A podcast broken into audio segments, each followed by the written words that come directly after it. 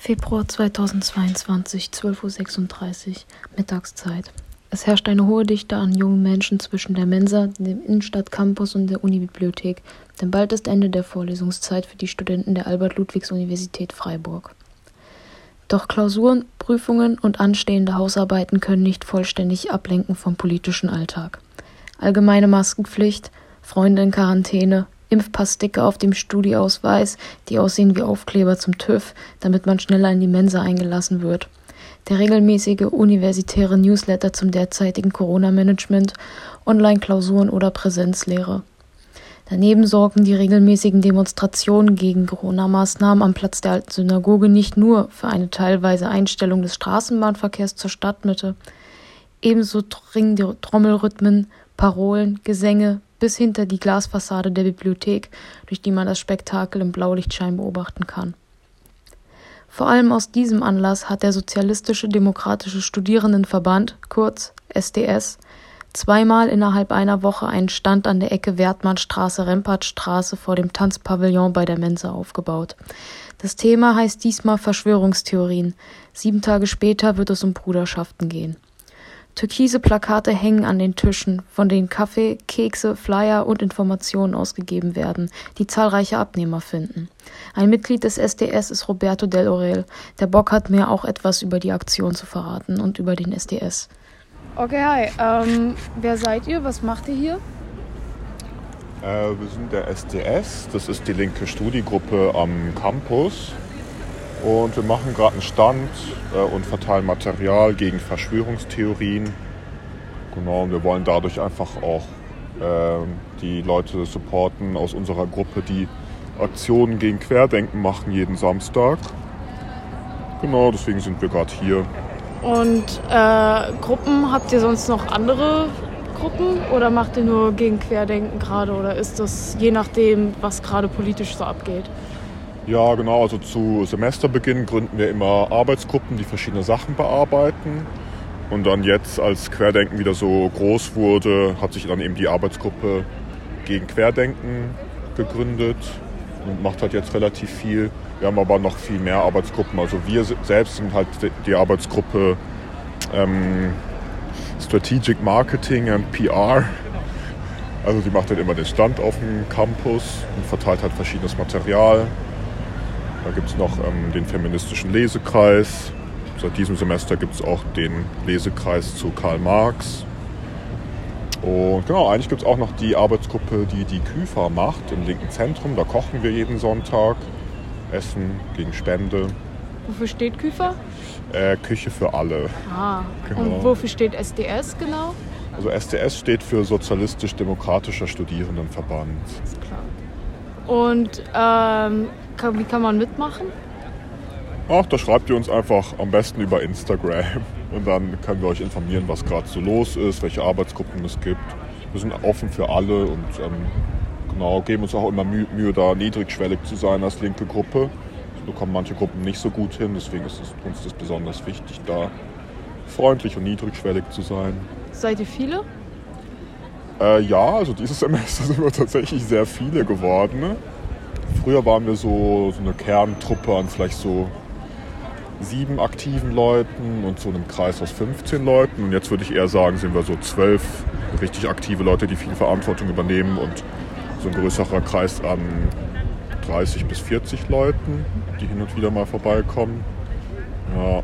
Also man merkt echt, dass irgendwie jetzt dieses Wintersemester viele Leute Lust hatten, ein bisschen irgendwie so aus ihren Blasen rauszukommen und sich gefreut haben, über so eine linke Gruppe nochmal Gleichgesinnte kennenzulernen. Da ist echt viel los gewesen.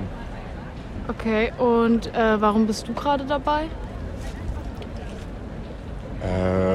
Das ist eine sehr gute Frage. Weißt du jetzt sozusagen, warum ich beim SDS bin oder warum ich den Stand mache? Nö, warum du beim SDS bist.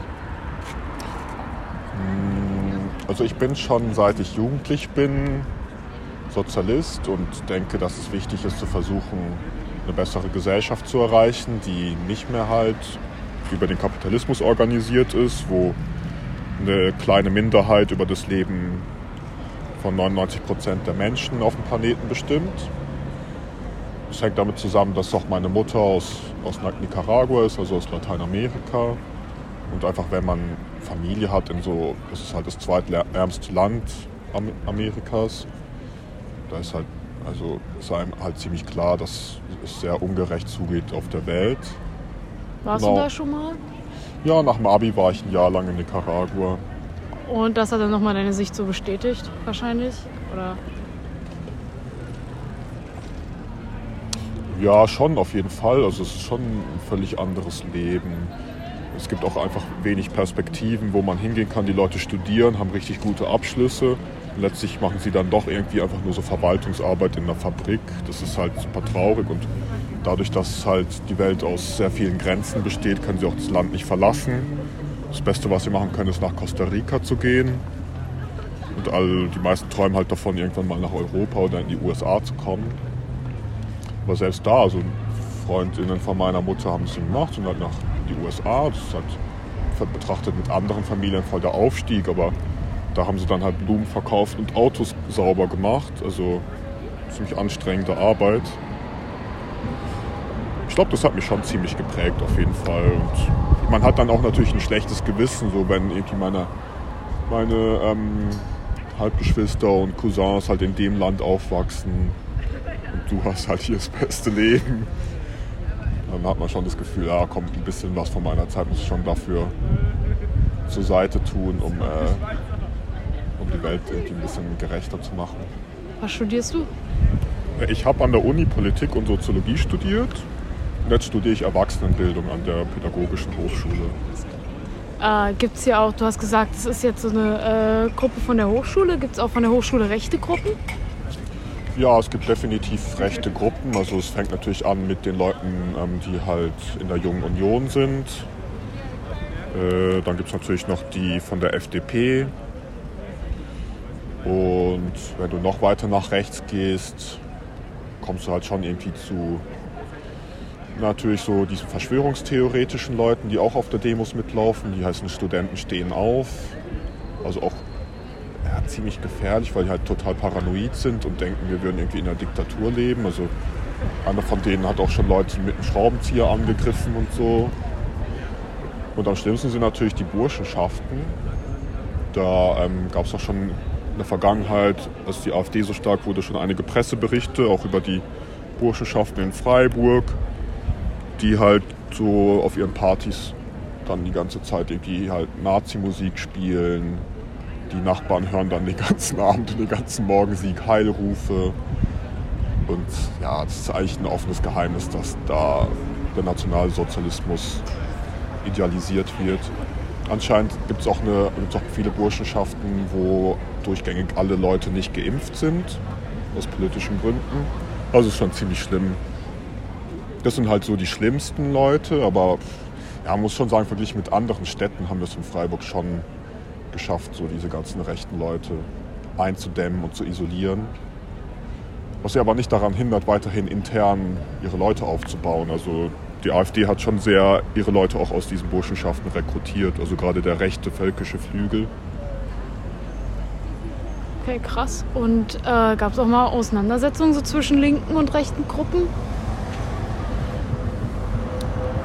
Also zwischen Studis weiß ich jetzt nicht so genau. Also ich weiß schon, dass es halt antifaschistisch organisierte Studis gab, die dann halt dann so auf Burschi-Partys gegangen sind und denen halt so dann Scheiße unter den Teppich gerieben haben, damit das ganze Haus stinkt und so. Also da waren schon ein paar Leute ziemlich stabil drauf und es war denen ganz, ganz wichtig, denen in die Suppe zu spucken. Sowas wie große Straßenschlachten in Freiburg? Also jetzt nicht.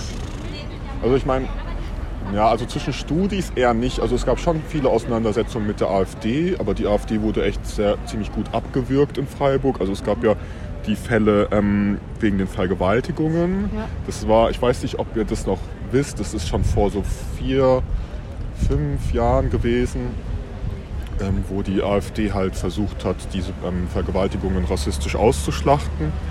Und dann wurde halt massiv dagegen mobilisiert von linken Gruppen und linken Bündnissen. Aufstehen gegen Rassismus war damals ein wichtiges Bündnis.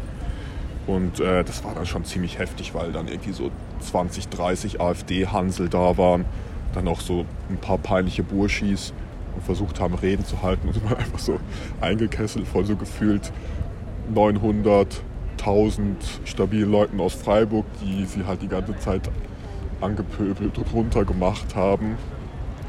Und dann hatten sie danach natürlich keine Lust, sowas nochmal zu machen, ne? Also aus Freiburg raus. Die AfD, die plakatiert ja auch nur auf dem Land. Die weiß halt, wenn sie hier in der Stadt plakatiert, dann ist halt am nächsten Abend die Plakate verschwunden. Genau. Und ihr sorgt auf jeden Fall jetzt sehr aktiv dafür, dass es sowas nicht mehr gibt und dass ihr mit euren Plakaten und Anti-Verschwörungstheorie zieht viele Leute an. Ist auf jeden Fall viel los am Stand. Ja, voll. Also das finde ich auch echt ziemlich cool. Also man merkt, dass es viele Studis sehr bewegt. Man muss die Leute nicht irgendwie aktiv anlabern und sagen, hey, das ist voll schlimm, sondern sie kommen halt von selbst ran, weil sie es halt so eklig finden, was halt auf diesen Demos los ist von Querdenken in Freiburg. Und man merkt, dass viele Leute da total motiviert sind, irgendwie was dagegen zu machen. Und sie, ja, das ist halt einfach total unangenehm, auch diese ganze Verschwörungstheorien um die Impfe und so, um die Impfungen. Das ist ja auch für uns Studis scheiße. Wir haben halt total unter der Pandemie gelitten. Also manche haben sich so krass zusammengerissen, sich isoliert. Kommen halt solche Leute daher und reden halt den größten Blödsinn und machen halt irgendwie die Impfung runter, obwohl halt die Impfung der größte Grund ist, warum halt gerade es nicht massenweise Tote in den Krankenhäusern gibt.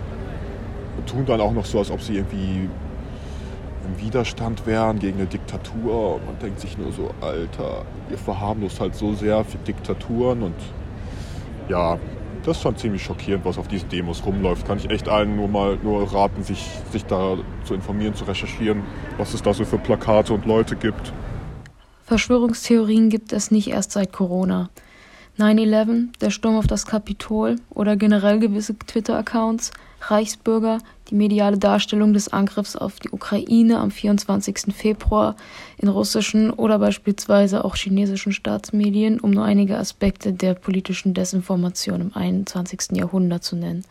Und die findet nicht nur in Form von Verschwörungen statt, sondern auch schon im bloßen Ausdruck und in der Informationsselektion in den öffentlichen und privaten Medien.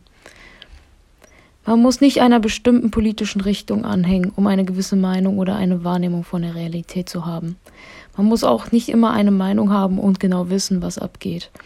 Doch um Fakten auf eigene Faust zu überprüfen und sogar zu widerlegen, sogenanntes Debunking, dafür haben viele Menschen heutzutage zu wenig Zeit oder keine Lust, was meiner Meinung nach auch okay ist. Bleibt die Frage, auf wen kann ich mich verlassen, wenn ich irgendwas wissen will?